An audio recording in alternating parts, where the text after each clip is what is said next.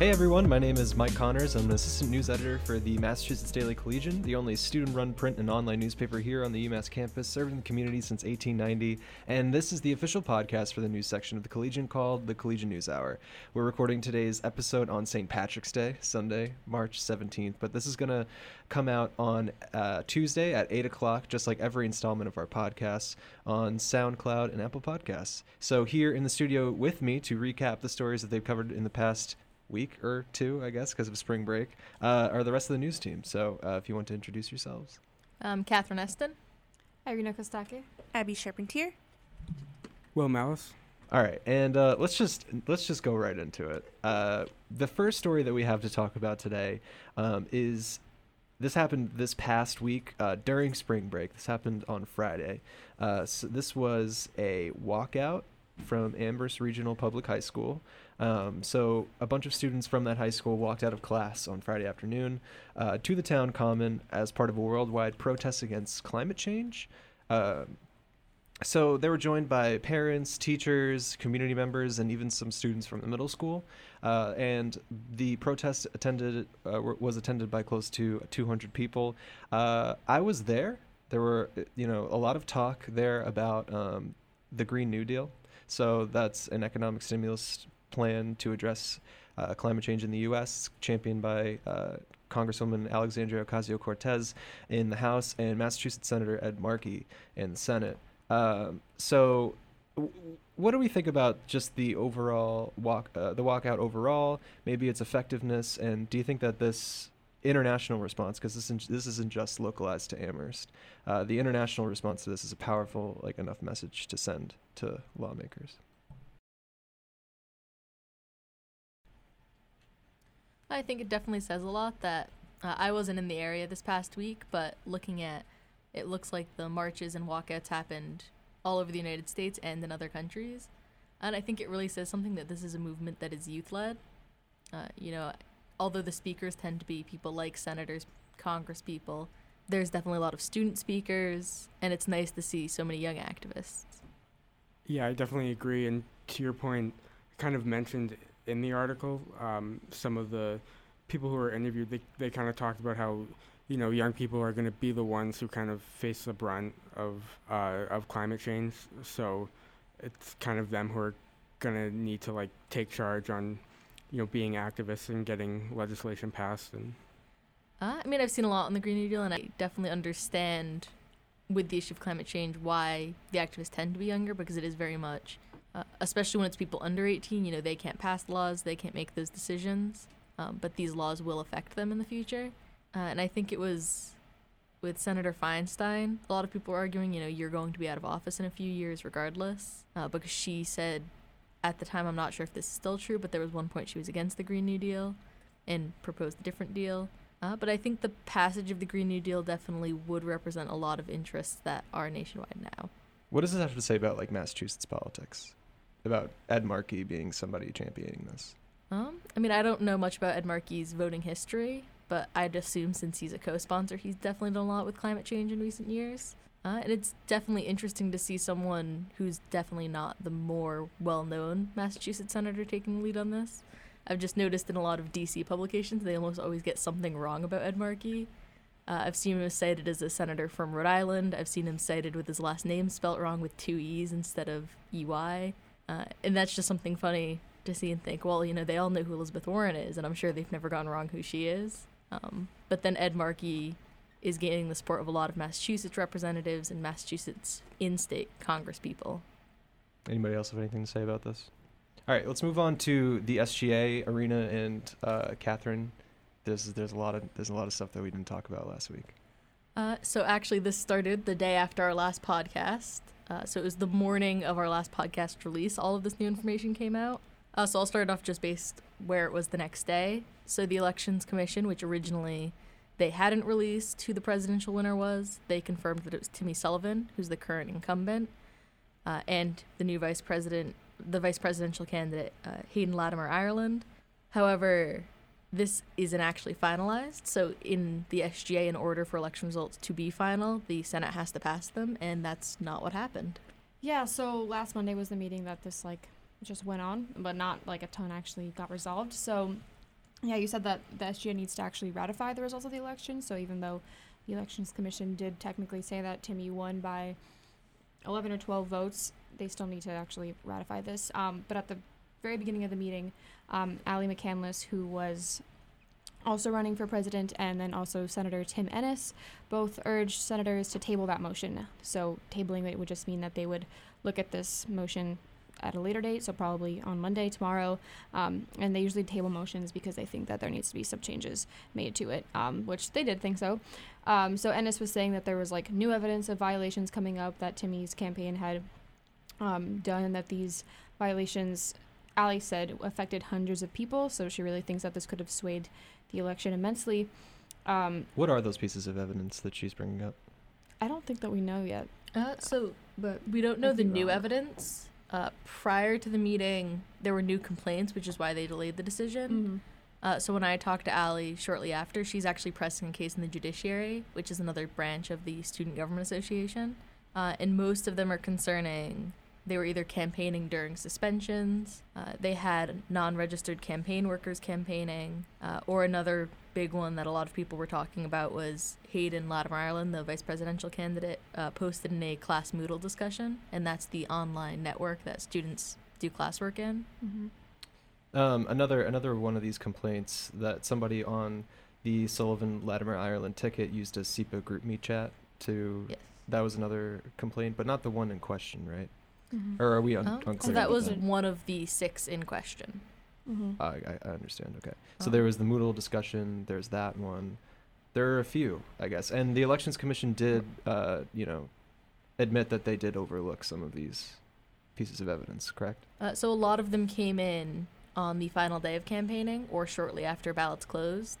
Uh, so it was kind of the Elections Commission reflecting and saying uh, it was possible those could have resulted in more than a suspension. Uh, and Ali McCandless and Moksha Padmaraju are contending the saying, well, if they should have been suspended, that affected the election results and the election should be redone. Mm-hmm. How long does the Senate have to ratify these elections? And if they don't do it by a certain point, what happens?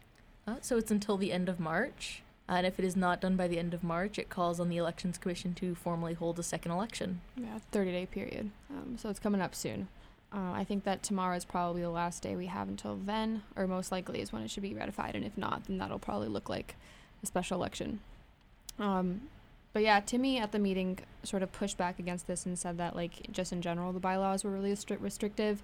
And he criticized them, saying that they just didn't allow for a lot of the grassroots campaigning. So um, he kind of just made the argument that, like, in the first place, these rules weren't super great for, like, conducting um, a campaign. So, to me, it does seem that Allie has somewhat of a case to bring this to the judiciary. Right. She, you know, she's bringing it up for good for good reason. It seems the elections commission did admit that they overlooked a piece of evidence. Mhm. So, you know, I, I, what I'm wondering is just what the long term strategy is here.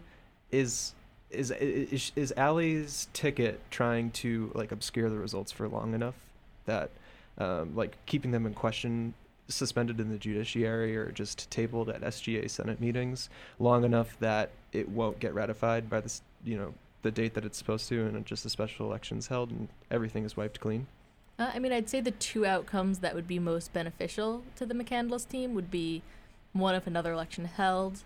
Uh, it would basically be the entire election, like more people could run for president, we could see new candidates. Uh, but then the other option uh, could possibly be that Sullivan's ticket is invalidated, and by default, McCandless would be declared the winner. So, I mean, that would probably be the most ideal outcome if you're on the McCandless team right now. Um, but the judiciary doesn't really have a precedent of ever doing that. It's been quite a few years since they've dissolved a team, and I don't believe they've ever done it post ballots closing. So that's all been done while elections were happening. Mm-hmm. Yes. So if someone does something very egregious during the election process, then it can be dissolved. So there's a possibility that there, a special election is held, some new ticket gets enough signatures to get placed on the ballot, and neither Timmy Sullivan nor Ally McCandless win. That that is a possibility. I guess we're just gonna have to wait and see what happens. Yeah. Uh, that's that's like that's very interesting. I feel like we haven't had this dramatic of an SGA debacle in a while. So No, and it's definitely bringing a lot of attention to it. Uh, just hearing students talk around campus, uh, a lot of people who might have not even voted in the original election are either you know there's definitely a mix of emotions, but I'd say annoyance is probably the big one, Yeah. and I'd say the the two big words are election reform going into next year. I, I wonder what happens to Stephanie Margolis. She gets another chance. Yeah, I wonder if she'd do better a second time around. Yeah. Well, I guess we'll have to see what happens. Uh, so let's move on to the next story. Abby, you wrote this one. Yeah, so uh, on April 7th, TEDx Amherst is holding a day long event from 10 a.m. to 5 p.m. And so basically, um, at the time I wrote this in early March, four speakers had been announced. But um, as of today, I believe seven speakers have been announced. And so this uh, year's event is Solve for Why. And basically, it's going to question all sorts of topics. So one of the people I talked to, Jim Flynn, he is the founder of pioneering tech companies and co-founder of the Kuwa Foundation. And uh, he's going to be speaking at this event. And he basically is going to, going to be talking about privacy and online identity and stuff like that. So that's one example of the speakers. And speakers range from, you know, people in the community to students of UMass. I believe a student of Amherst College has be- recently been announced as a speaker. And uh, yeah, so the event will be on April 7th. The rest of the tickets will be available for purchase on May 22nd for $35 dollars a piece, uh, $25 for students. They started releasing early bird tickets on March 1st, and they sold out of those 100 tickets within four hours, I believe. Wow. Yeah. So is this the first time that like a TEDx conference has come to Amherst or? Um, in 2013 and 2014, there was TEDx UMass Amherst, and then in 2015, there was TEDx Amherst. And uh, Ruby Ramsey, who is this year's executive director of TEDx Amherst, she decided to bring it back. Interesting. Cool. I saw that they have received over 200 speaker applications. Yeah. That's a lot. That's crazy. I don't know how do, do you know how they they're going to go through that? I don't know how many people get to speak at this. So, Yeah, uh, I know that the TEDx Amherst, the license, it's basically for the town. So they really try to pick out speakers that would represent different uh, colleges in the town and different members of the community. So I think that was kind of their main um, factor in deciding speakers. Cool. Seems like you get uh, free TEDx swag too Yeah. if you show up.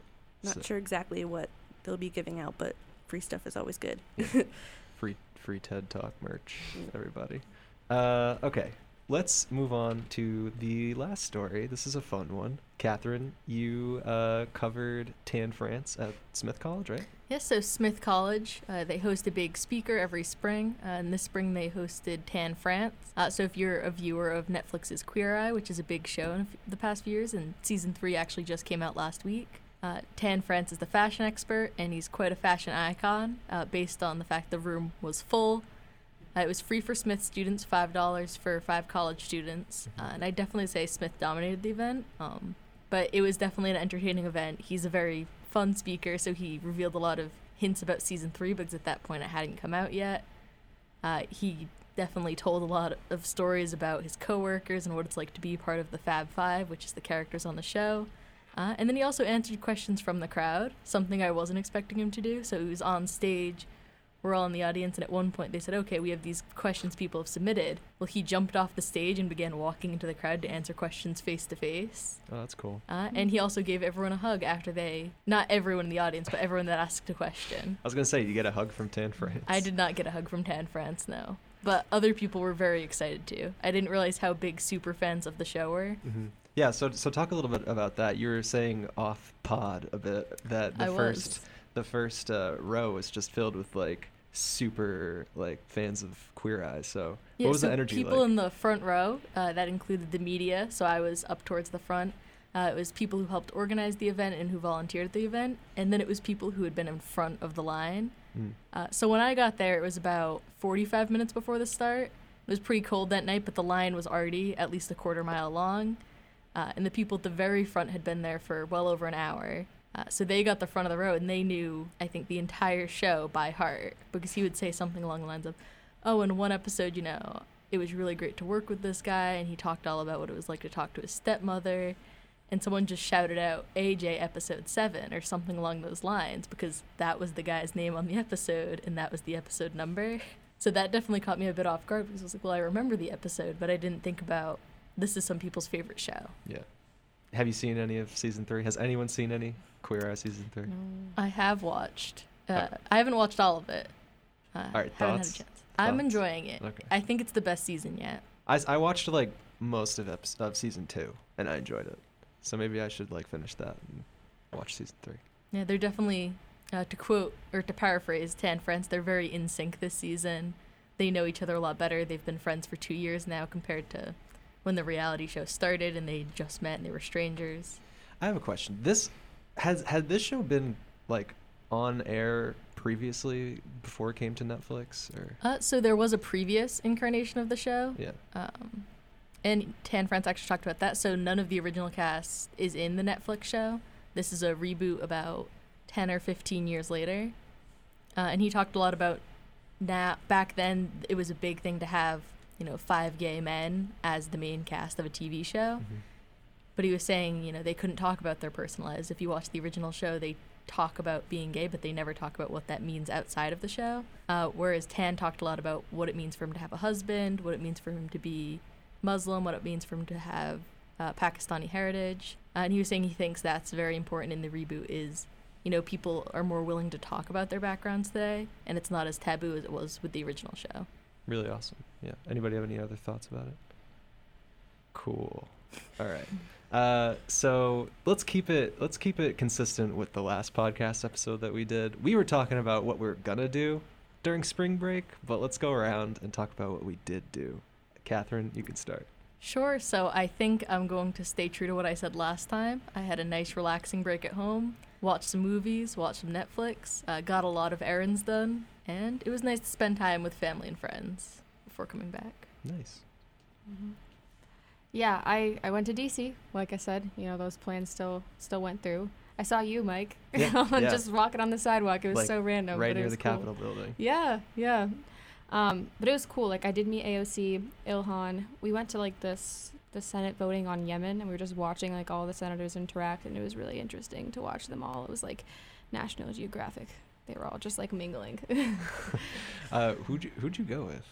Uh, so I was with like a bunch of students from here. So we just were meeting with a bunch of organizations and legislators to learn about um, the issue of immigration How in was the U.S. how was meeting AOC and It was Ilhan? cool. It was it wasn't planned. Like we wanted to meet with her, but she couldn't because of like a committee thing going on. she's, so we she's just a busy congresswoman. yeah, I know. No, she's always doing something. So we just like went to her office to you know leave those like post-it notes on her plaque. And right as we were about to leave, like we were just taking a couple pictures, she just like strolls by us like from behind, like trying to get into her office, and we all just like freaked out. We're like, oh my god, like this is she's real. So Yeah. yeah, we we took some pictures, and she was really nice, and she looked really good as always because she's gorgeous. Um, um, yeah, it was fun. That's pretty cool. I know the timing was crazy. Yeah, yeah. hmm That's very very cool. Abby. Uh, over break, my sister and I we went to New York. We went to a Times talk with uh, I believe the panel was called "The Women of the Good Fight," the TV show. So uh, yeah, we went to the panel. There was Christine Baranski, Audra McDonald, uh, Cush Jumbo, and one of the show's creators, Michelle King. So they just talked about the show and kind of the new season and how everything ties into current politics. That's cool. Really cool. How long were you in New York for? Uh, just the day. Just the day. Yeah. Did you do anything else fun while you were there? Or Uh, just walked around, enjoyed the city. you saw know. sights. Yeah. Cool. Uh, what about you? Um, so I just didn't really do anything. Nice. Nice. Pretty. That's yeah. I, I went that the most. Um, Ideal. hmm Yeah. So you're talking off pod with me. You work at an ice cream shop. I do. Explain. Uh, so I work there as a server. Okay. Do you And- scoop ice cream? Yeah, and uh, I, I get to eat ice cream too. Nice. Pretty good. Okay. Favorite kind. Uh, we have campfire s'mores, which is like it's like graham cracker ice cream Uh, with marshmallow and chocolate chips. It's pretty good. that's cool. Is this soft serve or hard serve ice cream? Uh, it's hard serve. We we have like basic like the vanilla and right chocolate, way. but yeah, So you're a server. yeah, Nice. Nice. or like well, it's like just I like a cashier like, and then I get the ice cream. But Cool. Do you get tips. yeah, Tip your ice cream people. Everyone. Uh, I- is I that agree. open this time of year? yeah, Ice cream already? open all year round. Wow. Cool. Uh, yeah. I went to DC. Saw you. Yep. Arena. Uh, saw you know a bunch of museums. Didn't go there for anything other than pleasure, but it was fun. Yeah. That's so cool. Had a fun time. Any sites to see if we all visit? Let me think. All right, so I had gone to Washington D.C. in the eighth grade, and I Mhm. didn't really like appreciate it as much as I did now. Um, okay, every building there looks like it's not real. It, like it looks so big and like so pristine and like the most like perfect condition. Mhm. Like you look up towards the Capitol building, and it just like looks like a painting. Mm-hmm. Because you're used to seeing it like on your phone or computer. There's like like a picture of it, Yeah, and then you go up and you're like, this is this is real. I'm I'm just Yeah. saying they went all out though. Like those buildings are huge. Uh huh.